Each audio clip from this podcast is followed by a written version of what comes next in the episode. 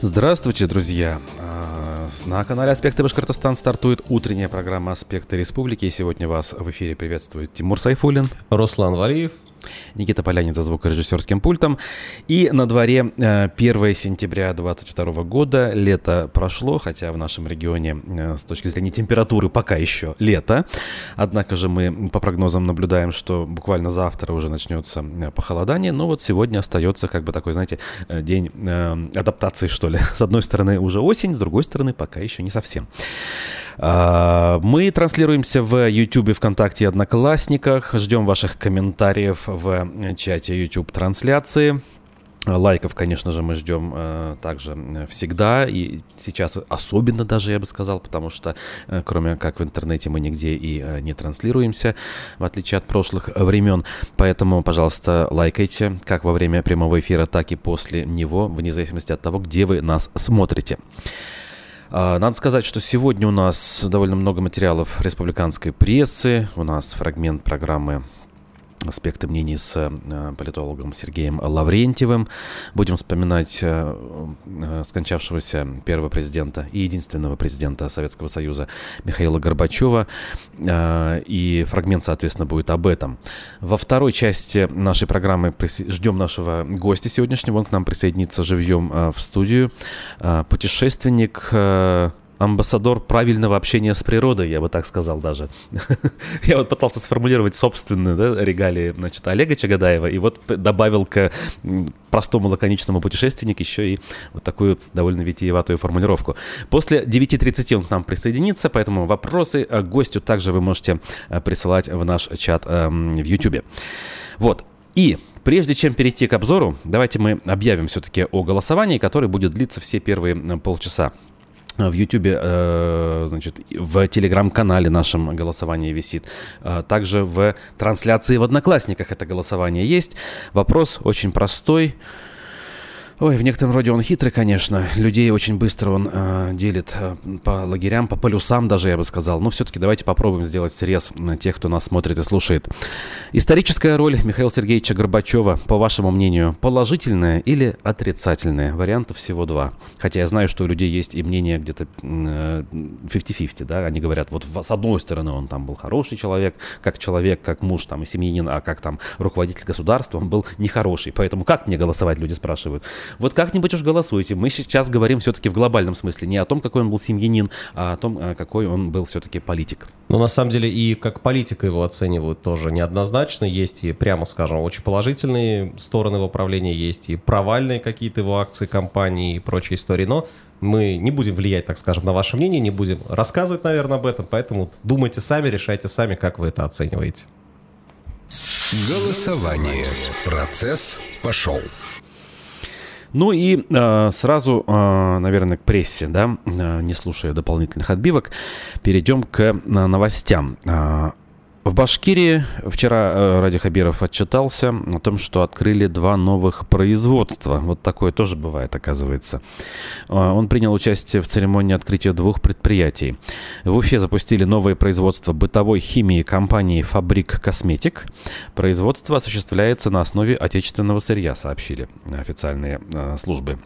А в Благовещенске открыли завод МБ ой, МЖБК. Вот. Продукция нового завода железобетонные изделия для строительства мостов и развязок. Сейчас здесь реализуется республиканский инвестпроект, который предполагает формирование мощного кластера по производству сборных железобетонных конструкций для мостостроения и дорожного строительства, сообщил Ради Хабиров в своих социальных сетях. Создано уже 260 рабочих мест в планах расширения. Вот в таких случаях всегда хочется услышать э, информацию о тех, кто так или иначе в этом участвует. Как раз о тех рабочих, может быть, кто трудоустроился, а какие условия, а как на самом деле, а действительно ли 260, например, да? Но, к сожалению, пока таких данных нет. Ну и поскольку сегодня 1 сентября, давайте продолжим новостями про школы, садики и э, всю эту область. Для начала новость Башинформа. Министр просвещения России высказался о сборах за ремонт школы. Я думаю, ни для кого не секрет, что родители школьников периодически сдают взносы на шторы, на принтер, на еще какие-нибудь вещи. И э, Сергей Кравцов, руководитель Минпросвещения, на общероссийском родительном собрании э, заявил, что организация таких сборов является нарушением и преследуется законом. Речь идет именно о сборах на обновление классов. То есть, понятное дело, когда родители собирают деньги на тетрадки, ручки там или что-то такое общего пользования, естественно, да, почему бы и нет. Но сборы на обновление классов, как говорит Сергей Кравцов, их быть не может никаких. Это уголовное дело. А что касается президентской программы капитального ремонта, продолжает он, все полностью обеспечено бюджетом. У нас 500 миллиардов рублей выделено на 7,5 тысяч школьных зданий, а текущий ремонт проводится за счет региональных бюджетов. Вот так вот звучат слова министра, а мне со своей стороны интересно было бы услышать в комментариях реальные мнения реальных родителей, может быть, даже учителей, а как у вас в школе. Еще раз повторю, речь идет именно о сборах на обновление класса, а не о каких-то текущих расходах, которые несет класс.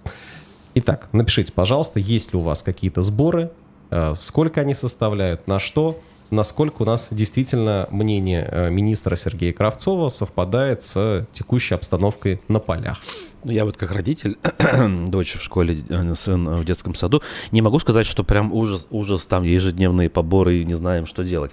Как бы, но есть определенные как бы процессы, фонды классов там и прочее, там что-то комитеты какие-то запросы постоянно шлют, и порой даже не вникаешь, там перечисляешь сумму. Благо они небольшие, как бы, и нет времени вникать, надо так надо, вот и все. Как бы, входит ли это в то, о чем говорил Сергей Кравцов? Ну, что... мы же не знаем, на что ваши фонды тратятся. Если это какие-то экскурсионные истории для детей там или покупка чего-то в класс такого вот э, для детишек, почему бы и нет. А, ну, кстати, про детские садики ты сказал. А, нет, давай-ка я сначала скажу про школу. Вот я, например, знаю из первых рук, э, практически собственных, что одна очень э, известная школа в центре нашего города, э, третий класс, соответственно, весной были собраны 2000 на какие-то рабочие тетради и прочие такие вот вещи, ну, наверное, окей, да. А к 1 сентября было собрано по 5000 с родителей в фонд класса. Учитывая, что родители там 36 человек, получаем 180 тысяч рублей на минуточку полгода. Ну вот я, честно признаться, не очень понимаю, какого рода траты могут быть у третьего класса на за вот такие вот сроки в таких деньгах. Ну да, ну Вопрос вот как открыт. раз, да, да, да. Это вот про то, что мы на самом деле не до конца понимаем или не всегда понимаем, куда вот, деньги а уходят. Что касается садиков, есть еще одна новость э, с портала News 102. Жительница Башкирии обратилась к властям и попросила проверить детские садики. Она пожаловалась, что родители просят покупать хостовары, бумагу и даже салфетки. Она пишет, хочу задать вопрос, который требует внимания. Почему родители в садиках должны покупать средства для унитаза, стекол, освежители, туалетную бумагу и так далее? И в качестве э, доказательств того, что это имеет место, она приложила фотографию э, распечатки на бумаге, где написано э, список разнообразных покупок. Часть из них вполне понятная, там пластилин, кисти, скотчи и так далее. Но часть этого списка действительно выглядит очень интересно. То есть мешки для мусора, освежитель воздуха, моющие средства для того, для этого и так далее.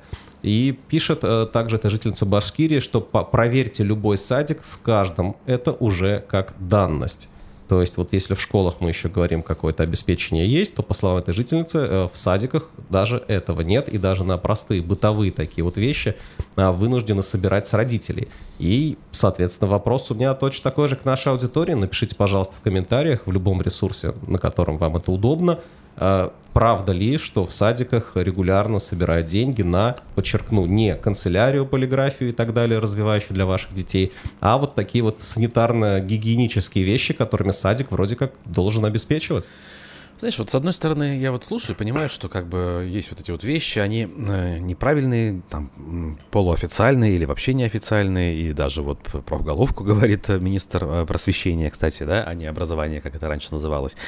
А, но с другой стороны, думаю, ну, боже мой, это вот как бы нормально вроде как, ну, ничего страшного. То есть это не самое плохое, что у нас происходит. Учитывая, что э, вот уже как данность надо воспринять, что у нас образование и медицина, это как бы где-то там на, подмостках находится бюджетного финансирования, финансирования на, по остаточному принципу, туда деньги отправляются, и зарплаты и все остальное там очень э, низкие, соответственно, ждать, что там будут покупать, там, я не знаю, туалетную бумагу, качественную, мыло и так далее, вообще не приходится. Э, и, ну, как бы это решаемая история ну, может, ты знаешь, сложный бы. вопрос, потому что с одной стороны да, с другой стороны возникает вопрос, а, а в чем тогда роль государства? Ну, то есть, мне казалось, у нас такое социальное государство, а. мы платим налоги. Я понимаю, что звучит очень наивно, но не надо забывать все-таки то, как оно должно быть мы платим налоги, на которые обеспечивают наших детей в школах, в садиках и так далее. Причем, ну, я сильно подозреваю, что глобально, если смотреть на бюджет страны, то в нем достаточно денег, чтобы обеспечить туалетной бумагой и даже качественной вот. туалетной бумагой садики. Вот на таком уровне я согласен вот с И тут вопроса, возникает конечно. вопрос, а почему? Почему? Мы уже заплатили налоги, почему мы должны еще раз платить э, уже вот в натуральном виде, так сказать, в виде вот э, той же самой туалетной бумаги, чистящих средств и так далее. И снова дважды, по сути, за, одни, за одно и то же платить. Один раз в виде налогов, другой раз в виде вот натурального продукта. Ну, слушай, у нас так принято, и вот э, также у нас принято, например, повышать э, коммунальные платежи. Э, вчера стало известно, что э, с осени у нас повышаются э, тарифы за воду конкретно в Уфа водоканале. И э, Мин ЖКХ э, Башкирии это объяснили таким образом. Тариф надо увеличить для реализации инвестпрограммы. То есть не просто так, потому что у них там желание возникло увеличить, а потому что вот есть, оказывается, видишь, э, такая вот веская причина. А если перевести на какой-то простой русский язык, что значит для реализации инвестпрограммы? Процитирую. Тарифы на водоснабжение и водоотведение будут изменяться для всех потребителей на одинаковую величину и, соответственно, формировать совокупную выручку Уфа водоканала. То есть выступать выступать в качестве источника софинансирования мероприятий уже как собственные средства предприятия. О. Вот формировать выручку, эту логику я понимаю. Нам нужна выручка. Э, при этом увеличение совокупной платы граждан за коммунальные услуги в отношении населения требует согласования с Федеральной антимонопольной службой в соответствии с порядком, утвержденным правительством. Таким образом, тариф надо увеличить для реализации инвестпрограммы и обеспечения возврата средств, привлеченных из фонда содействия реформированию ЖКХ. А, то есть, если понимаю я правильно, из этого фонда э, содействия реформированию брали деньги, и теперь их надо вернуть. А мы-то думали, что это все безвозмездно, что это как бы на пользу людям. Это все-таки не так получается, если верить э, решению Уфимского городского совета. Короче говоря, на 13,2% тарифы на водоснабжение у нас должны повыситься вот уже буквально с сегодняшнего дня. Ну, справедливости ради, конечно, надо сказать, что очень многие э, коммуникации, имеется в виду водные коммуникации, не знаю, что так говорят или нет, э, Уфа водоканала, они действительно довольно старые, изношенные. Мы регулярно видим какие-то фонтаны, бьющие из-под земли. Вот буквально недавно... Был... Иногда прям очень мощные, да. Да-да-да, недавно мне присылали фотографии, я забыл уже то ли на Ленина, то на Галле. На, на Галле, Галле, на, вот, на Галле просто был фонтан, равных которому в Уфе у нас, по-моему, еще не было. Вот, то есть понятно, что эта проблема есть, она требует решения, и за это надо платить. То есть в каком-то смысле вроде как все понятно, но уж такое неудачное время выбрано для всех этих дел, когда а уже, ник- уже, уже никто не ждет удачных времен. Это говорится. тоже правда. Это тоже правда. Э, доходы населения в ближайшее время вряд ли будут расти, а все-таки как-никак ремонтировать это надо, потому что все эти э, траты на содержание коммуникации действительно они все-таки, наверное, не маленькие. Это все-таки трубы, закопанные под землей. Я напомню, что у нас идет везде голосование. Мы спрашиваем вас э, об исторической роли Михаила Горбачева, которая, по вашему мнению, либо положительная, либо отрицательная. В Ютубе, в ВКонтакте, в Телеграм-канале и даже в Одноклассниках э, голосование идет. Так, а мы э, дальше движемся по нашим новостям. В Уфе запретили устанавливать рекламу на домах без разрешения собственников квартир. Об этом изначально сообщил коммерсант, и это, оказывается, тот же горсовет внес правила в правила размещения и эксплуатации средств наружной рекламы изменения. Теперь рекламодатели могут устанавливать баннеры на многоквартирных домах только с разрешения собственников. Рекламодатель должен заключать договор с жильцами на общем собрании собственников помещений многоквартирного дома. Ни много ни мало. Я так понял, все-таки речь идет о неких крупных конструкциях, которые не на балконах где-нибудь, а на крыше в виде большого баннера или на торцах зданий, где нет никаких окон. Зачастую кое-какие большие вещи мы видим до сих пор. Как бы. И, на мой взгляд, вот, субъективно они нормально смотрятся, особенно если рекламщики при этом э, работу свою делают талантливо, и такое иногда бывает. Вот, поэтому ничего плохого в этом не вижу. И судя по изменениям, теперь, мне кажется, это будет практически невозможно им делать. Э, скорее всего, да, потому что, как мы прекрасно знаем, когда собираются жители дома, то прийти к какому-то консенсусу, какое-то большинство, чтобы приняло решение, это довольно нетривиально. Да и в принципе, задача. собраться даже, даже ради благого дела, когда вот мы сейчас, например, с соседями, которые активны, которые в чатах что-то обсуждают вечно, и то собрать подписи, чтобы поучаствовать в программе ППМИ, там копеечку скинуть, чтобы нам там асфальт сделали, вроде уже договорились, и то невозможно практически. Ну да, у меня бывший коллега был председателем э, многоквартирного дома, постоянно рассказывал, как у него происходят все эти взаимодействия с жителями. Честно говоря, у меня волосы дыбом вставали этого рассказа. Ну, От жалости, с другой да? стороны, кстати, возможно, и простимулирует жителей, что за э, размещение этой рекламы явно будут платиться деньги, за счет которых можно уже какие-то улучшения проводить во дворе этого дома, касательно всего дома и так далее. Так что, возможно, финансовый вопрос в этом плане пойдет на пользу. У нас есть, кстати, еще одна первосентябрьская новость. Она глобальная, федеральная, но, естественно, коснется и наших детей тоже. А, Горобзор пишет, в России на школьных занятиях детям запретили пользоваться телефонами. Что это означает? Все тот же самый министр просвещения Сергей Кравцов сообщил, что с 1 сентября ученикам нельзя будет пользоваться телефонами во время уроков. А раньше было можно, я так понимаю? Ну, я не очень понимаю вообще, как это будет выполняться. То есть я видел да, еще одну вопрос. новость на другом ресурсе, где э, было сказано, что, ради, э, что дети должны сдавать свои телефоны э, перед началом урока. Я себе это тоже очень плохо представляю. Это что, отдельная коробка парта. А если перепутают в обратном порядке, забирая телефоны? Надо а создавать э, пере... многоячеистую какую-то конструкцию с номерами или с фамилиями, видимо, так. Ну, единственный ну, вариант. Но не в кучу же складывать. Ну, в общем, да. То есть это очень странно все звучит. И к этой странности добавляется тот факт, что вот в одной из, э, как сегодня уже звучал этот эвфемизм, известных уфимских школ в центре, с родителей собрали э, бумажное заявление о том, что они не против того, чтобы ребенок во время, чтобы ребенок в школу носил телефон и им пользовался. Ага. Как эти две новости друг с другом сочетаются, я по-прежнему не очень понимаю. То есть есть э, постановление какое-то министра просвещения, и есть реальная бумажка из реальной школы в стиле, да, ребенок пусть пользуется, мы не против. Я тебе больше скажу, есть еще третий момент, реальная жизнь, которая внесет свои правки, и, соответственно, все это будет выглядеть совершенно индивидуально, в зависимости от класса. что учитель вообще не будет этим заниматься? Разный. Э, будет наверняка и есть уже учителя, которые, скорее всего, давно нашли общий язык с учениками, и там, в принципе, вопросов с этим нет давно, а будут те, где, что бы ни делали, все равно будет оставаться по-прежнему. Это все человеческий фактор, Ну, по большому счету, да. Кстати, э, по поводу голосования голосования об исторической роли Михаила Горбачева у нас на телеграм-канале ровно 10% проголосовало участников. Ага. Причем, ну ладно, не а, будем. 10% подписчиков. Ну, подписчиков, все да, понятно. простите. Не будем пока раскрывать итоги, тем более, что они все равно видны. да, кому надо, посмотрят. Да, голосуйте еще. Еще одну публикацию со сайта аспектов я возьму. Проект рекультивации Сибайского карьера вдруг стал приоритетным. Объем капитала вложений со стороны компании Geogenesis оценивается в 1,3 миллиарда рублей. А, компания намерена рекультивировать земли, подверженные техногенному загрязнению в результате добычи и обогащения руд. Отходы будут перерабатывать в концентраты. Для этого запустят опытно-промышленное производство. Строительство предприятия рассчитано на 5 лет. Он как. Соответствующий приказ о внесении проекта в перечень приоритетных подписан региональным Минэкономразвития, сообщили в курирующей инвестора корпорации развития. Ожидаемый результат от комплекса мероприятий – это рекультивация этого самого карьера, уменьшение площади нарушенных земель, занятых э, хвостохранилищем, уменьшение пыления, предотвращение рисков возобновления техногенного пожара. Историю мы прекрасно помним, да, на рубеже 18-19 годов она происходила. А, в общем, все обещает выглядеть очень пристойно.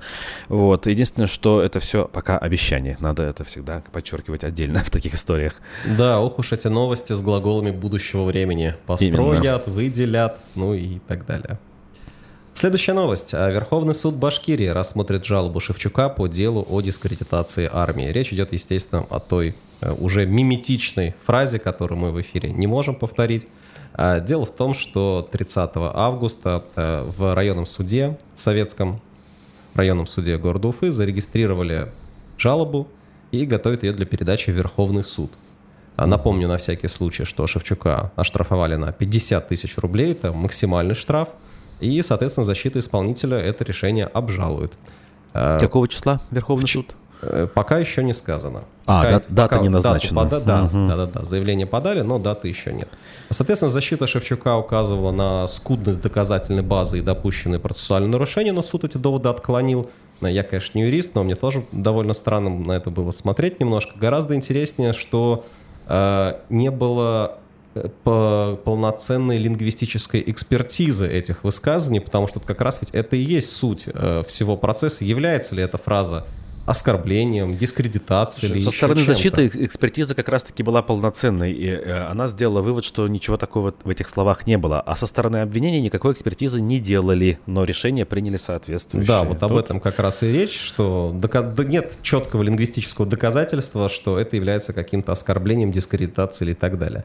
В общем, э, будем следить за развитием сюжета, и очень хочется, чтобы это дело, конечно, кончилось как явление. Потому что Рассчитываю это посетить. просто... Это просто... Ну ладно, не будем выражаться громкими словами, но это очень неправильно.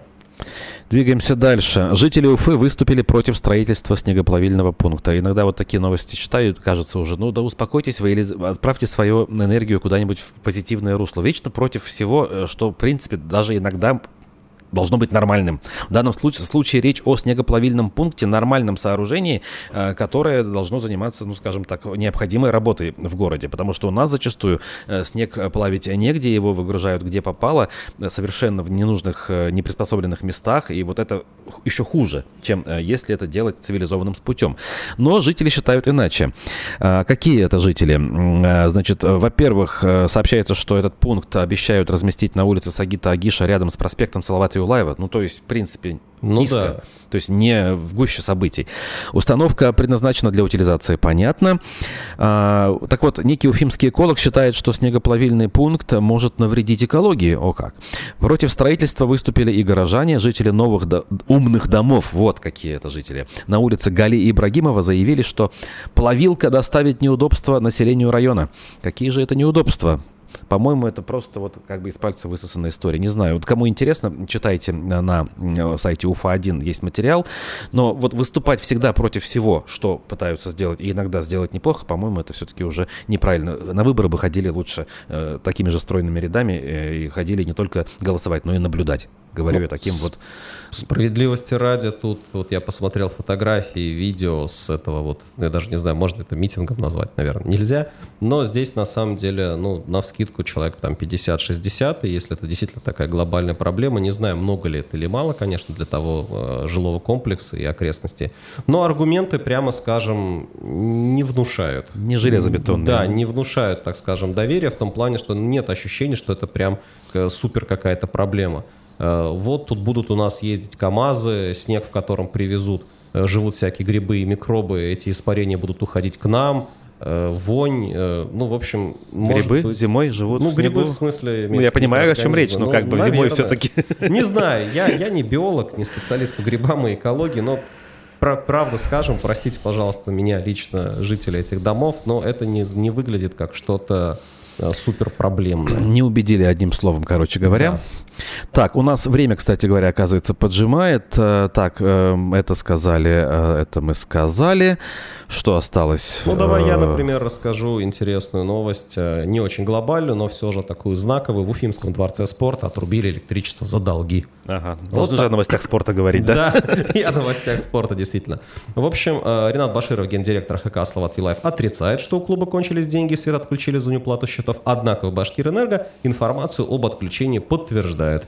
Вот такие вот дела. Мы не будем писать, рассказывать подробности. На Proof.ru можете зайти, почитать. Здесь довольно большая статья э, не только о Дворце спорта, но и о э, других, так скажем, проблемах в этой области и в области спорта. Мгм. А я подведу итоги наших голосований. Э, В YouTube-трансляции 90% наших зрителей оценили деятельность э, Михаила Горбачева положительно, и всего лишь 10% оценили эту самую деятельность отрицательно. Этот опрос мы завершаем, но надо и другие результаты назвать.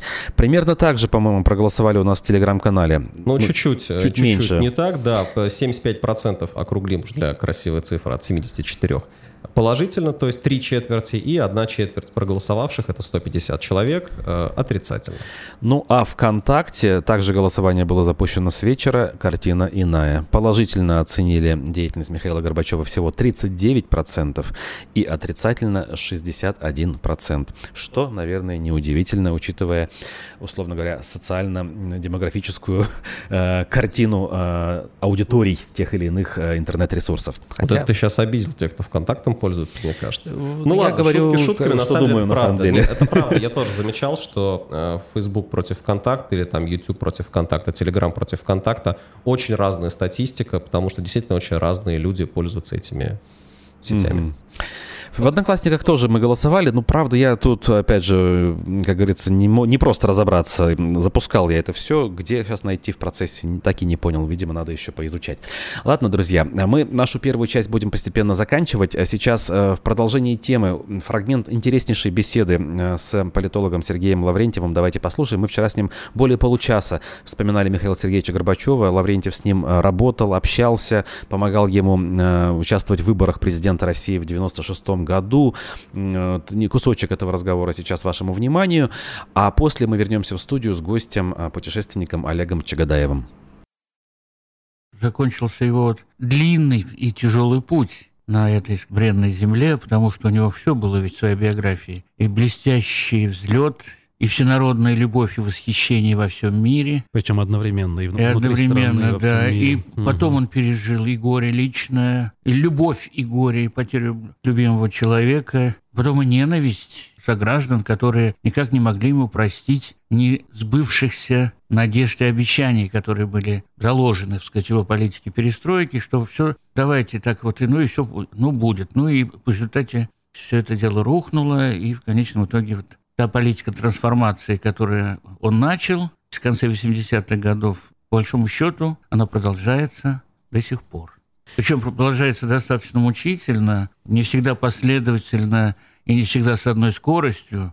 Иногда мы видим ситуацию, когда шаг вперед, два шага назад, это тоже есть. Вот. Но в этом, наверное, тот исторический путь России, потому что столь уж сложная трансформация, которую необходимо провести не только в стране, в сознании людей, в их восприятии, мировоззренении. Это очень сложный процесс, поэтому мыслей было много. Если вернуться в 96-й год, когда вы были его доверенным лицом, довольно... Ну, даже, знаете, я, ага. в принципе, с, с Горбачевым стал сотрудничать еще раньше. Когда вот началась э, политика, была попытка перестроить КПСС, угу. обновить ее готовились к съезду. На съезде была создана программная комиссия, что надо было переписать э, или написать, скорее всего, новую программу партии, которая бы отвечала времени. Вот меня включили, кстати, в эту комиссию по программе. В результате активной работы парткома университета Башкирского, где был секретарем, у нас там был партклуб, который, так сказать, э, был очень популярен, известен как раз своей неординарной позицией. То, что там у нас шли дискуссии такие, вплоть до вызова в Компартии. Вот, ну, включили.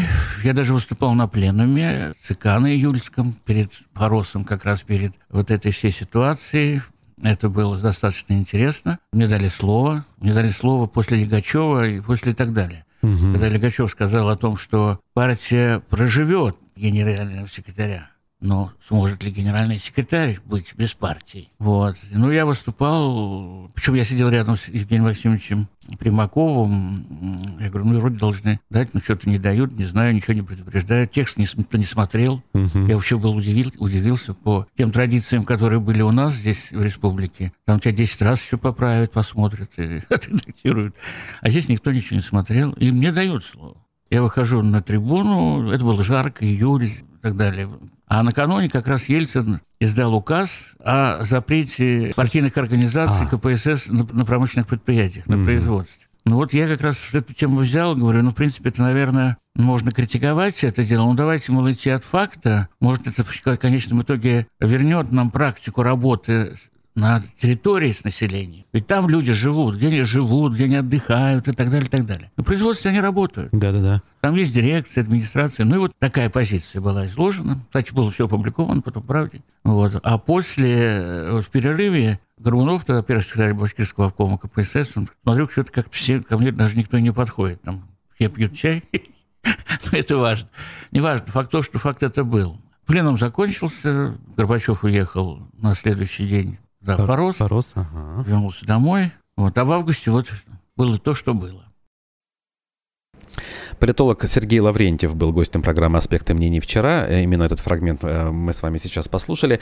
А прямо сейчас я с удовольствием представляю гостя нашей студии, который уже присоединился к нашему разговору. Путешественник и амбассадор правильного общения с природой Олег Чагадаев. Доброе утро, Олег. Ну, э, у нас есть формальный инфоповод, есть, конечно, как бы идеи, э, о, о чем поговорить в целом, да. Но вот формально это новое путешествие, новое э, путешествие по части Урала, по Северному Уралу, о котором приполярному даже правильнее сказать, да, э, которое буквально закончилось недавно. Так, сейчас тогда по порядку. В чем была э, спортивная цель вот этого года, именно путешествие по приполярному Уралу? Микрофончик новый.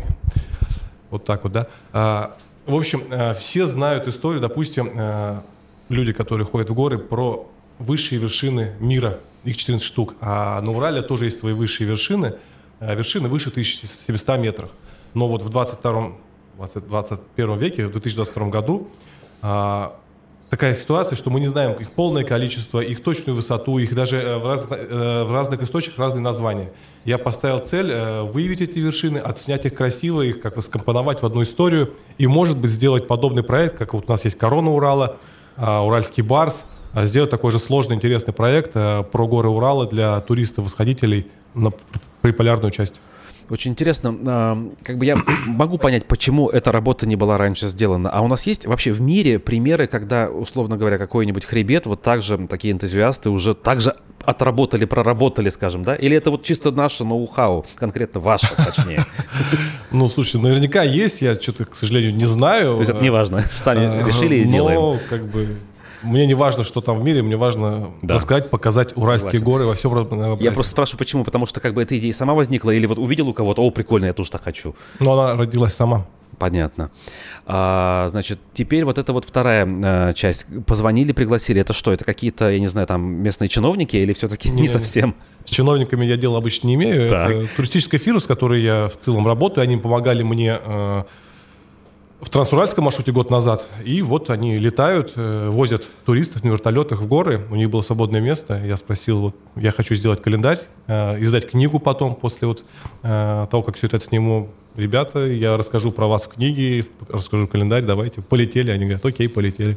Вот, летим через 10 дней примерно. Прекрасно. А, Получается, есть и не только Олег Чагадаев, который занимается вот этими странными, на первый взгляд, на первый только взгляд делами, но и какие-то туристы, которые на вертолетах э, туда забрасывают Конечно. с разных уголков, не только даже России, наверное, да? Ну, сейчас скорее больше с России, а так вообще приполярный Урал это такая, наверное, самая, ну, нельзя говорить самая красивая, но одна из самых популярных частей Урала. Там наиболее альпийские формы рельефа, остроконечные пики, ледники, самые высокие вершины, поэтому она э, традиционно пользуется популярностью. И это не Южный Урал, где ты можешь сесть на машине и приехать. Туда на поезде нужно добираться, потом на машине, это ну, там 2-3 дня. А на вертолете ты ну, там, 2 часа туда летишь, по сути. Поэтому, конечно, вертолетный тур туда очень популярный, но дорогие. Так, продолжу сыпать дилетантские вопросы. А почему так получилось, что э, приполярный Урал такой, ну, более-менее первозданный, скажем, да, а у нас сплошные курумы? Э, Там тоже курумы, э, просто Урал, он очень неоднороден, э, разные геологические процессы в разных частях про- про- происходили, это лучше, конечно, с геологом общаться, но там очень сильно, э, сильны, э, как сказать, следы оледенения. То есть там до сих пор есть ледники. Эти ледниковые кары, э, все вот это вот денудации, выветривание, они все вот способствовали возникновению таких форм остроконечных пиков э, и рельефа. Вот. И э, трагедия тоже вот наша вот уральская во многом, что ледники тают, и очень скоро, возможно, на Урале не останется ледников. За последние 50 лет растаяло 25% ледников, и этот процесс ускоряется. То есть на Урале есть такие э, два э, противоположных тренда. Лес идет в горы, Урал зарастает лесом, а, и, а ледники отступают. Кажется, у вас была в блоге фотография одного и того же ледника с разницей несколько Да. лет, да, я даже помню. Да-да-да. То это очень быстро. И вот э, этот год, э, говорят, 16-й год был убийственным для ледников Урала. И этот год тоже очень жаркий там. И возможно, что в этом году тоже много ледников уже прекратит свое существование. Мгм. Ну, мы же можем предположить, что они могут как-то возродиться, условно говоря, если будет прохладный год. Или это... Ну, такой- нет, так не работает. Это нужно, чтобы там э, прохладные десятилетия или А, там, может быть, это же откладывается слоями, Да, да, это слоями. очень долго накапливается, а тает очень быстро. Ну, наверное, с другой стороны, это природный процесс, в каком-то смысле, ну, естественный или не очень, вопрос открытый, Да. ну, как бы так есть, природа движется Да, да. Ну, стараюсь их тоже снимать, чтобы это как в истории Урала осталось. Мгм. Так, э, в прошлом году, когда, эм, как это называлось, длинная экспедиция, получается, по Мгм. Трансурал. Трансурал, да, с южной точки до северной. Это была такая, ну, экспресс-вариация прохода, получается, по короткому, условно говоря, пути, так ведь? Э, Ну да, это максимально короткий путь э, через весь Урал. То есть э, там не, не останавливаясь в каких-то местах, а именно шел, шел, шел, и чтобы пройти. Вот. Пошел. А, а- а нынче уже мы работаем, э, точнее, вы работаете, опять же, оговариваюсь, э, по каждой вершине. Да, по конкретным локациям. э, Но работа там- не завершена. Ой, нет, конечно. Ну, там еще одна осталась. Вот если говорить про этот проект, там осталась альпинистская вершина, туда нужно ехать с веревками, с напарниками. Я хожу один. Но есть вот на вершина, которая прямо ну, сло- сложна для восхождения. Там нужно лезть с веревками, с скальными крючьями, с френдами. Там, ну, в общем, э, это, наверное, на следующий год останется. А это какие высоты в метрах? А, 1700 и выше. Ну, 1700 э, и 1895 это вот такие высоты. Это Среднегорье, но э, Среднегорье рядом с приполярным кругом вполне себе. То есть я вот был там в конце июля, там в первый день выпал снег на верши, ну, наверху. А, но потом наступила жара и прямо... э, Наверху тоже жара. Да. И наверху очень тяжело в жару, потому что некуда спрятаться, и ты просто как это на вертеле там на сковородке. А по календарю, вот до какого периода можно вообще туда э, нос свой сувать, как говорится? Потому что мы же понимаем, что там в середине сентября уже может зима наступить. Ну да, да. Все очень сильно э, варьируется от конкретной погоды в этот год, но в целом август лучшее время для путешествий. Август, начало сентября. В начале сентября там уже золотая осень. То есть тундра краснеет, э, ягоды, ну, очень красиво. Но, конечно, может выпасть снег. Ну, вот снег в прошлом году был, у меня метель была тоже в конце июля, и в этом году опять снег выпадал. Но это все тает. А вот уже в сентябре может и зима настать ранее. Я, кстати, понял, что несколько лет э, думал об э, одном аспекте ваших путешествий, все время забывал спросить, почему один? Почему всегда принципиально один? А, Это, ну, мне кажется, это же более э, опасно, то есть менее безопасно. Ну, мало ли что случится, а напарника нет. Это так. Это менее безопасно, но это более продуктивно, потому что я, у меня есть свои творческие задачи, цели, и мало кто хочет подстраиваться под них, там, ночевать в неудобном месте э, в дождь, в снег, э, чтобы сфотографировать какую-то локацию. Все-таки фотография это, ну, такое, на мой взгляд, э, такая индивидуальная история. А Я вообще с женой ходил э, и планирую дальше ходить, потому что сейчас дети подрастут, и я надеюсь, что мы опять начнем вместе. Вот с супругой комфортно, с другими людьми ну, не очень. Но чуть опасней. А потом еще и дети, видимо, добавятся позже. Ну, они уже потихоньку добавляются. Ну, и было бы идеально, если бы они, конечно, добавились, но тут э, как карта ляжет. Я не строю планов на детей. Потому что обидно будет, если не захотят ходить. Ну, А, ладно. Ладно, насчет вместе понятно. А вот если какие-то наши туристы, которые, ну, условно говоря, имеют опыт восхождения на Еремель и не более того, захотят что-то такое более экстремальное, приполярный Урал, они могут э, сами это сделать? Или нужно обязательно обратиться вот к этим ребятам на вертолете? Ну, а, там можно заброситься на поезде и на вахтовке, это будет дешевле, но дольше на несколько дней. В целом, а, если хорош, хорошая погода, то а, проблем нету, а, но, конечно, там все немного посложнее, а, погода более изменчивая. Вообще говорят, что лес – это вторая шуба. Вот у нас на Урале, чем Южный Урал хорош? А, Лес очень высокий, но а, есть и открытые вершины. То есть ты можешь спокойно подняться на вершину, встретить прекрасный рассвет, э, там, простор, кругозор, но быстро, если какая-то погода испортилась, э, метель, спуститься в лес. Там такой возможности нету, то есть там до леса десятки километров. И э, нужно быть готовым к более суровым условиям. Если у вас есть опыт восхождения только на Еремель, наверное, самостоятельно туда идти рановато. А, Если хорошая погода будет, то все будет нормально, но э, случиться проблемы могут. А, Но в целом опыт походов по Южному Уралу, а мы рассматриваем Южный Урал как такой большой спортзал во многом, да, то есть вот, если, если опыт самостоятельных походов по Южному Уралу, не только на Еремель, то вполне можно сходить, я думаю, проблем не будет. Особенно в летний период, в августе вполне. А вот э, в ходе последнего э, турне, последней экспедиции встречались какие-то группы туристические? э, Их там, скажем, много, если так по концентрации сравнивать, условно говоря, как на Среднем Урале или на Южном, или там все-таки людей меньше, потому что это более экстремальные условия? Ну, конечно, их там меньше, чем на Среднем и Южном Урале, потому что, ну, это просто сложно добраться. Да. Но в целом там вот есть гора Народная, высшая точка Урала, 1195 метров, и гора Монорага. И я это называю тропу между ними, это маршрут э, примерно 100 километров туда-обратно. А, М1, э, трасса М1, э, вот при Полярного Урала, там ну, просто очень много людей ходит, там все вытоптано, на, навалено мусора, к сожалению. Ну, то есть вот, э, но, к счастью, вот тот маршрут, который я сейчас разрабатываю, он находится там в 10-15 километрах от, этого, от этих гор, и там девственная чистота. Ага. Вот, ну, тема, которую мы не можем не затронуть, действительно, мусор. Э, вроде, с одной стороны, э, вот наблюдение говорят о том, что люди начинают быть более ответственными, вот в целом. В да. целом. Но судя по тому, что вот вы пишете в блоге, я каждый раз, как бы вот, э, ну, мягко говоря, голову пеплом посыпаю, думаю, что откуда вот это все берется? Это все наследие прошлых лет или все-таки до сих пор находятся новые туристы, которые вроде уже такие прошаренные, как сейчас принято говорить, но все равно продолжают э, вести себя диким образом? Ну, простого ответа нет. Э, здесь и наследие прошлых лет, и наследие в воспитании прошлых лет, потому что, ну, э, очень сложно, если ты всю жизнь бросал консервные банки в костер и уходил, условно говоря, да, там, э, отказаться это делать, э, когда тебе там 50 лет, но ты все равно будешь ходить в горы, да, и ты показываешь пример молодежи. Но правильно сказали, что, на мой взгляд, тоже все-таки люди больше задумываются о природе, о, о чистоте на природе. Есть определенный тренд к очищению, но тут не надо ждать, надо, надо к этому подталкивать, надо это работать э, над этим. Вот. И еще очень большая проблема, на самом деле, э, она может быть такая неочевидная, э, местное население. Вот на Приполярном Урале это оленеводы, которые там кочуют. У нас на Южном Урале это жители деревень.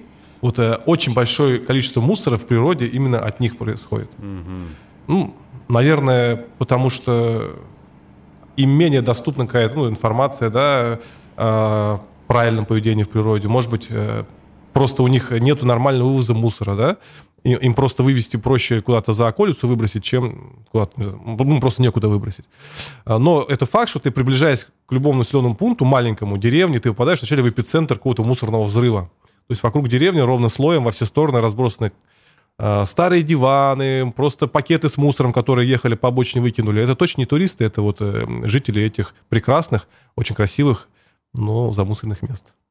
И вот здесь как быть непонятно, если честно, как вот, вот э, да. с ними работать. То есть в то же самое время в самой там условной деревне хорошая там улица может быть ухоженная, да, там да. Э, фасады домов, заборы, все прекрасно, а рядом вот это вот все. Да, ты просто подходишь к деревне, и вот когда шел через Урал, через много деревень прошел, начинают встречаться пакеты с мусором, просто вот въехал и на обочину выкинул, и поехал дальше. Угу. Непонятно, что делать. Ой, а, вот поэтому, когда я перехожу к теме о, о развитии инфраструктуры, то, о чем у нас любят власти говорить, как бы вот тут палка о двух концах возникает. С одной стороны, менее доступные места остаются более чистыми, да, вроде бы. А если построить дорогу, то приедут вот этих вот нерадивых, э, не понимающих ценность природы людей гораздо больше, и мусора будет больше. А, что лучше, на ваш взгляд, все-таки? А, ну, вопрос такой, который постоянно мне задают. Я считаю, что рано или поздно количество должно перейти в качество. Ну, вот, э, очень просто, если так вот, э, на каких-то примерных цифрах. Ну, вот если сейчас, допустим, в горы ходит тысячу человек, они, конечно, оставят очень много мусора, и, но в целом за эти тысячи человек, э, ну, некому убираться. А если туда будут ходить э, 50 тысяч человек в год, то уже появится э, может быть, какие-то фирмы, какой-то бизнес, которому будет э, важно, чтобы там было чисто, чтобы да еще больше приезжало людей. Это уже будет какой-то значимый кусочек рынка. И они будут вкладываться, и, может быть, государство ставит более это важно. Э, пусть они собирают по 50 рублей с этого человека, но убираются на это деньги. Э, и тогда будет чище. Потому что далеко ходить не надо. Вот, на мой взгляд, на Западе, который нас не любят, но это все было пройдено уже давно, у них вот такое большое количество именно неподготовленных туристов. У нас же развивался туризм такой более-менее спортивный, а, а у них э, такой рекреационный, как у нас сейчас развивается. Там взяли семью, приехали и пошли в горы, сходили, вернулись. У них это прошло, не знаю, там, может быть, 50 лет назад, может быть, даже там, 70 лет назад. И огромные цифры были, да, и э, как-то они все это решали, и, и была такая э, создана философия, даже движение Leave Not Race. Э, ходи без следа, не оставляй следов. Вот, и оно развивается, и не, не, такие достаточно простые правила, ну, которые... Не костер, как минимум, да? Не оставлять следов. Если, очень, если, Люб, если прям вот максимально просто, да, ты, после тебя должно быть так же чисто, как э, до тебя. В наших условиях, когда нужно маленько расширить, можно говорить, что э, должно быть так же чисто или еще чище. А человек может сказать какой-нибудь, смотрите, я мусор не оставил, ну что я костер, ну я, это естественный природный процесс, после меня осталась зола, дальше там травка вырастет, все хорошо. Ну Какие вот, это следы, он скажет. Ну как, это как раз вот следы. Вот, вот, надо да, объяснить, что да. это, это хуже даже, да. Да, ну вот костры, да, там даже такое есть, ну, правило, э, если ты находишься в часто посещаемых э, территориях, иди по тропе, не создавай новые. Если ты идешь э, по территории, где мало людей ходит, не идите, э, условно говоря, э, гуськом, не создавайте тропу, рассредоточьтесь, чтобы не вытаптывать грунт, чтобы там не было ваших следов. То есть, ну, как такие вещи продуманы. И вот м- стараюсь тоже вот эту историю как-то продвигать, рассказывать, охоту вот, э, ну, людей воспитывать. Ну, вспоминая лично свою туристическую молодость, и вот люди, которые там ходили в походы, я что-то очень сомневаюсь, что в ближайшем будущем вот эти вот концепции будут так или иначе приняты, потому что даже те туристы, которые, ну, назовем их спортивными, да, они все равно, ну, прямо скажем, разные, и не все из них очень экологично относятся к природе. Безусловно, но надо стремиться к этому. Если больше людей будет про это говорить, показывать, рассказывать. Но, на мой взгляд, вот главная моя цель, это, ну, не главная цель, но одна из целей – Э, сделать так, чтобы, допустим, разведение костра это было, но э, не позитивная история в туризме. Если есть э, какое-то установленное место, где вот есть, есть костровище, пожалуйста, классно посидеть вечером с костром, но не надо жечь костер каждый раз, когда ты пришел в новое место. Потому что костер это, ну, там, пожарная опасность, это мусор, который туда начинают сваливать, ну, просто следы. Вот, и э, воспитать такое отношение у общества, что это, ну, как бы нехорошо. Нехорошо ездить на машине в гору, да, по своей прихоти, создавать новые дороги выбрасывать бумажки, пусть в туалет сходил. Э, ладно, машины. Сейчас ведь люди еще и, как бы, особенно состоятельные, скупают всякие вот эти квадроциклы и прочее. Кстати, насколько они вредны? Или это все-таки более-менее нормальный вид транспорта для гор? А, они, в первую очередь, вредны, э, создавая следы. То есть, следы. наверное, они, конечно, не так вредны для природы в целом, но если ты оставил след, а, Причем э, фишка-то всей этой истории, что человек хочет, э, когда купил себе квадроцикл, он хочет себя почувствовать первооткрывателем, он хочет заехать туда, кто ни, ни, никто никуда не заезжал, проложить новую дорогу. Вот есть дорога, он хочет объехать ее, новую свою проложить. А того, он по ней проехал, начинает другие ехать, и все это вот обрастает какие-то бесконечной сетью дорог. А потом все это размывается, течет вода. Вот, ну, нельзя зубчатки, условно говоря, да. Там же вот внизу, конечно, лесовозы. Да, но на, на, на лесовозы не, не пилят лес прямо рядом с скалами, со, с цирком. Туда ездят внедорожники, там тоже все убито. И таких примеров очень много. Э, оставил машину, пройди пешком. Не создавай новых дорог. Да, очень я помню, нас в Уфе было даже какое-то движение, ну не движение, что общество джиперов, которые вот очень любили раскатывать по разным местам. Я видел их анонсы, типа вот мы едем на по-моему, Атыш, если я неправильно помню, да, да по Лемезе, да. там же, по-моему, проезжабельно вполне на джипе, да. Ну, они на машинах ездят по реке, да. Вот, да, и люди прям радовало, что в комментариях очень много людей в стиле, вы там что, совсем уже с дуба рухнули, что вы творите вообще? Ну, Вдоль реки, что ли, по руслу? Да, причем это прямое нарушение, нельзя ездить Абсолютно. по реке на машине, как бы, ну, никого не останавливает. Атыш просто глобальная помойка. Э, туда ну, Уралами да, забрасывали. Помню даже на Лебезе там реально колея просто от Уралов, от вот прочих да, таких да, тяжелых да. Э, машин просто приезжают. Даже местные жители, кстати, вот говоря о местных жителях, приезжают, устраиваются на выходные какие-то ну, праздники. Да, да. У нас тем временем на YouTube подоспел вопрос, видимо, это было в контексте ваших походов по Приполярному угу. Уралу. Э, здравствуйте, расскажите, как устроена аварийная связь. Аварийная связь. У меня с собой есть спутниковый трекер, такая коробочка, э, которая передает э, каждые 10 минут э, информацию обо мне в интернет на карту. Там же я могу через, через телефон связаться с женой, мы постоянно с ней переписываемся, поэтому я хожу не один, а вот мы на связи. Вот. есть же кнопка SOS, можно нажать кнопку SOS, и по идее, если я не буду мертвый, то МЧС должно принять э, меры к моему спасению. Тут конкретно вопрос прикладной. Я как-то, когда пост увидел, о, думаю, посмотрю, где Олег. И не работает. Полчаса не работало. Почему так? Должно же каждые 10 минут. Это ну, бывают связано? иногда какие-то, все-таки это спутниковая связь, но ага. в целом э, работает, ну, нормально, более-менее. Иногда просто он выключен бывает, иногда там ты попадаешь не в зону связи, но вот как бы угу. обычно видно. То есть и постоянно можно обмениться информацией, быть на связи. А как он питается в автономках? Там очень хороший аккумулятор, он хватает на месяц, он тяжеловатый, но как бы, если бы у меня такого устройства не было, возможно, я бы, ну, не ходил бы в одиночку, потому что у меня семья, дети, любимая супруга, как бы я не готов э, заставлять их настолько сильно переживать. Ну, бывает до смешного она доходит, вот э, как-то помню, сижу на горе, внизу пасутся медведи, э, не уходят, я что-то покричал, они не уходят, сижу, приходит сообщение от Татьяны Сергеевны, от супруги, что сидишь, иди давай. Наблюдает, то есть, Да, да, смотрит, я там, что долго на горе сижу? Ну вот, э, ну да, сейчас медведей прогоню, дальше пойду. Э, Кстати, этих встреч э, я помню, в прошлом году внимательно изучал все случаи, они отличались, скажем так, по своей природе. В этом году что-нибудь такого интересного произошло, курьезного, может быть, вот кроме этого случая? Ну, в этом году как-то все вот без, без животных обошлось. Ну, приполярный Урал, он такой более суровый. Они больше пониже находятся. Хотя следы видел и наверху медведя, но как-то вот обошлось. Не знаю, почему-то вот новичкам, кто идет в горы, они постоянно медведей встречают. Мне очень редко встречаются. Вот даже обидно. То есть я готов их там фотографировать красивыми, сделать красивые фотографии. Там, все. Но вот почему-то они как-то прячутся. Э, Единственный курьез, не знаю, может быть, встретил да, переплывающего большую северную реку крота. Это, ну, был какой-то такой необычный момент. Никогда не представлял, что кроты могут плавать так быстро, быстрее, чем многие просто люди. Да. Кротиный кроль у него был. такой. А вот эти вот оленеводы со, со стадами э, северных оленей, наверняка же их там было много? Или На приполярном вот, там, вот э, это там стоит только одно стойбище. Ага. А, Это, наверное, самая южная часть, где они начинают. А, а дальше уже на север их много. И вот ну, такая интересная закономерность э, Уральских гор.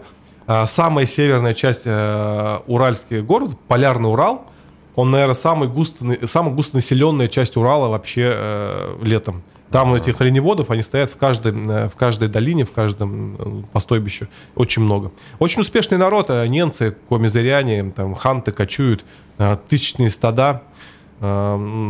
практически на, на полном обеспечении. Ну, у них там, они успешные, им денег много. Денег много? Ну, А ну, там у тебя работает? тысяча, тысяча голов. Они осенью гонят оленей на убой, сдают мясо, субпродукты, все вот это. И где Но- это мясо? Почему мы его не видим? а, ну вот это тоже большая проблема. У нас самые большие стада оленей в мире, да, у нас самое огромное пастбище, но вот э, переработка мяса ну, почему-то не так, не- она могла бы намного более эффективно идти. А, в чем тоже такая смешная история. Один раз был в Салихарде, думаю, ну что на Салихарда вести? Ну, наверное, надо оленину вести. Ну, а- а такую сырую не довезешь. Думаю, куплю тушенку оле- оленю. Купил тушенку оленю, привез в Уфу, смотрю, а она сделана в Копейске. Вот Пригород Челябинска, да. Как-то вот с этим проблема, да. Ну и большая проблема, то, что сейчас вот потепление, и это стало очень выгодным бизнесом разведения оленей. Их стало очень много. Они же питаются ягелем, это э, так, э, мхи, э, всевозможные лишайники. И вытаптывают, просто очень сильно вытаптывают. А восстанавливается это десятки лет. Возможно, что скоро сократится количество оленей. Естественным путем. Ну, Да. так- А почему тогда они концентрируются в одних местах в районе гор? Есть же просто тундра. Не-не, их везде много. И в тундре очень много кочуют. Э, Просто, ну там... У них же тоже там какие-то родовые свои вот эти есть э, угодья, где вот они ко- кочевали всю жизнь. Э, И деды их кочевали. Поэтому просто сейчас стада оленей очень сильно выросли. И как бы такая проблема.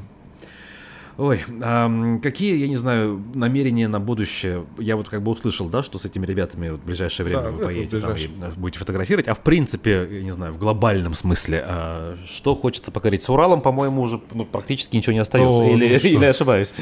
Уральская история там рассказана процентов на 40. Ага. Че, Главная моя идея последних лет, ну вот я пишу книгу, каждый день вот э, ее да, одолеваю, но в целом я понял, что я хочу создать в Уфе э, музей Уральских гор. То есть это у меня сейчас такая вот э, формируется постепенно идея. У меня с- постепенно собираю экспонаты, старинные карты Урала, какие-то старинные там книги. И вот, может быть, через несколько лет э, это будет такая э, именно вот э, опыт э, путешествий по Уралу преломится вот э, в каком-то месте, где можно будет много интересного узнать про Уральские горы. Какие-нибудь, я не знаю, условные екатеринбуржцы не поймут, скажут, «Как- как- какой Урал, какая Уфа? Урал это у нас. Екатеринбуржцы частенько приезжают в Уфу, чтобы попасть к нам в посольство Уральских гор. Это такая пока мини-версия э, э, музея. Но я вот надеюсь, что когда-нибудь это все вырастет в музей.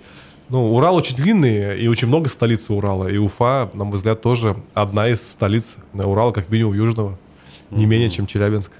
Кстати, если говорить про посольство Уральских гор, а что у вас есть нового, что есть интересно? Да, для тех, кто, может быть, не в курсе, наверное, там много людей не в курсе, у Олега Чагадаева есть э, ювелирный магазин, правильно его назвать ювелирным же, да, там серебряное украшение? Ну, это ювелирный магазин и такой... э, Вообще мы это позиционируем как неофициальный туристический визит-центр, а, где можно купить нашу ювелирную продукцию, мерч, там, наклейки, книги, там, все что угодно.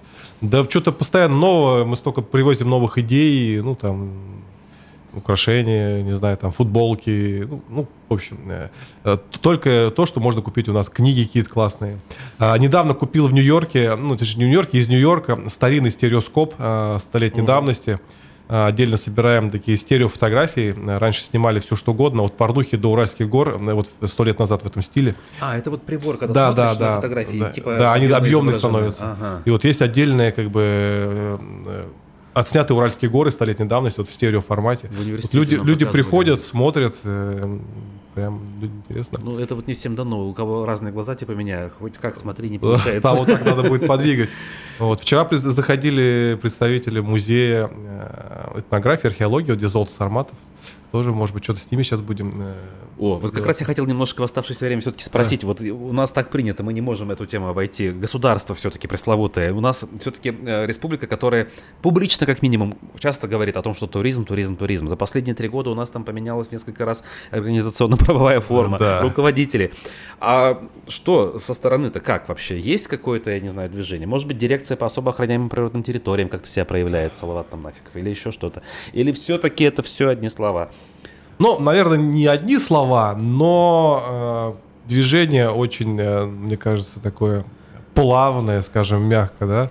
Но я так понимаю, что денег у них очень мало. Ну, это правда, А да. без денег здесь, ну, как бы сделать э, очень э, тоже мало можно. Это вообще очень долгая работа. Это нельзя сделать там э, за год или там за два года. Это же работа там десятилетия нужно выстраивать. А у нас горизонт планирования сколько там? Год, два, три. Да, Ну, в общем, э, и, эти министерства меняются раз в год. О чем можно говорить? Тут вот э, Даже грустно если взять, предположим, ладно, а, есть там профессионалы, может быть, но ведь каждый раз, когда мы о чем-то говорим, возникает юрта. А, Но ведь для того, чтобы создать поток туризма а, качественного, наверное, недостаточно юрта, или, может быть, даже и не юрта вовсе нужна. Ну, сейчас я так образно выражаюсь, да? да. Вы понимаете, о чем? А В моем понимании все-таки уникальное торговое предложение Уральский, Ур- Южного Урала – это природа. А, Башкирская культура, она интересна, она важна, но, будем откровенны, на мой взгляд, э, она не такая, допустим, э, сохранившаяся, как, допустим, вот оленеводы. Вот оленеводы на севере, да, это прям вау, ты там попадаешь, ну, там, с одной стороны, ну, в каменный век в чем-то, да, они ходят в шкурах, они живут в чумах, вот, ну у нас же как бы любая деревня башкирская, это современное село, да, там у нас не ходят в социальных одеждах, ну там, и все эти праздники, они как бы, ну, попахивают таким вот искусственностью, да. Это интересно, а, но оно такое э, не основополагающее. У нас, на мой взгляд, это природа. Конечно, нужно отталкиваться от природы, от ее доступности. У нас очень доступные горы, и можно было бы сделать их э, э, привлекательными для неподготовленных людей, туристов, начинающих, там, людьми с детьми, пенсионеров со всей России. Вот они могли сюда приезжать и ходить безопасно, комфортно, э, такие легкие трекинговые маршруты. А вот там уже можно было бы и человека с гармошкой, юрку, юрту поставить. Но это уже такая вторичная, на мой взгляд, история. Кстати, в Шульганташе удалось побывать уже после Еще открытия? нет, пока нет вот еще? еще не успел. Ну, по отзывам, судя- какие ощущения? Что это вот правильная история, открытие этого музея и так далее? Да, наверное, конечно, да. Если они не закроют саму пещеру Ага. э, для посещений, то почему бы и нет? Э, Вроде как современный, интересный музей. Там, вот, если они это снесли эту улицу Порока, которая была, шла до до входа в э, заповедник. Я когда прошлом году там был, вот там есть заповедник, где там все более-менее чисто, красиво, сделано современно. И э, в эту в заповедник упирается эта улица Порока, где вот эти все шалманы, какие-то там плов, шаурма, шашлыки и все вот это вот худшее, как вот на юге каком-то, да. Ага. Вот если они все это снесли, по-моему, они все это убрали и сделали нормальный э, ну, цивилизованный сервис, вообще классно. Я только рад буду.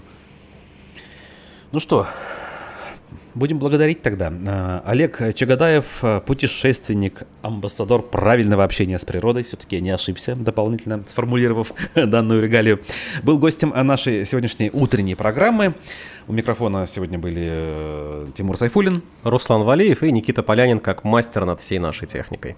Сегодня в 15 часов э, будет программа «Аспекты мнений», а в ней историк, э, бывший ведущий бывшего уже «Эхо Москвы» Алексей Кузнецов к нам присоединится по видеосвязи. Поговорим про систему российского образования в, э, скажем так, э, начале нового учебного года, как-никак сегодня 1 сентября. Вопросы присылайте в э, наши анонсы, значит, ссылки скоро буквально в них появятся. Хорошего всем дня, пока. Пока-пока. Спасибо.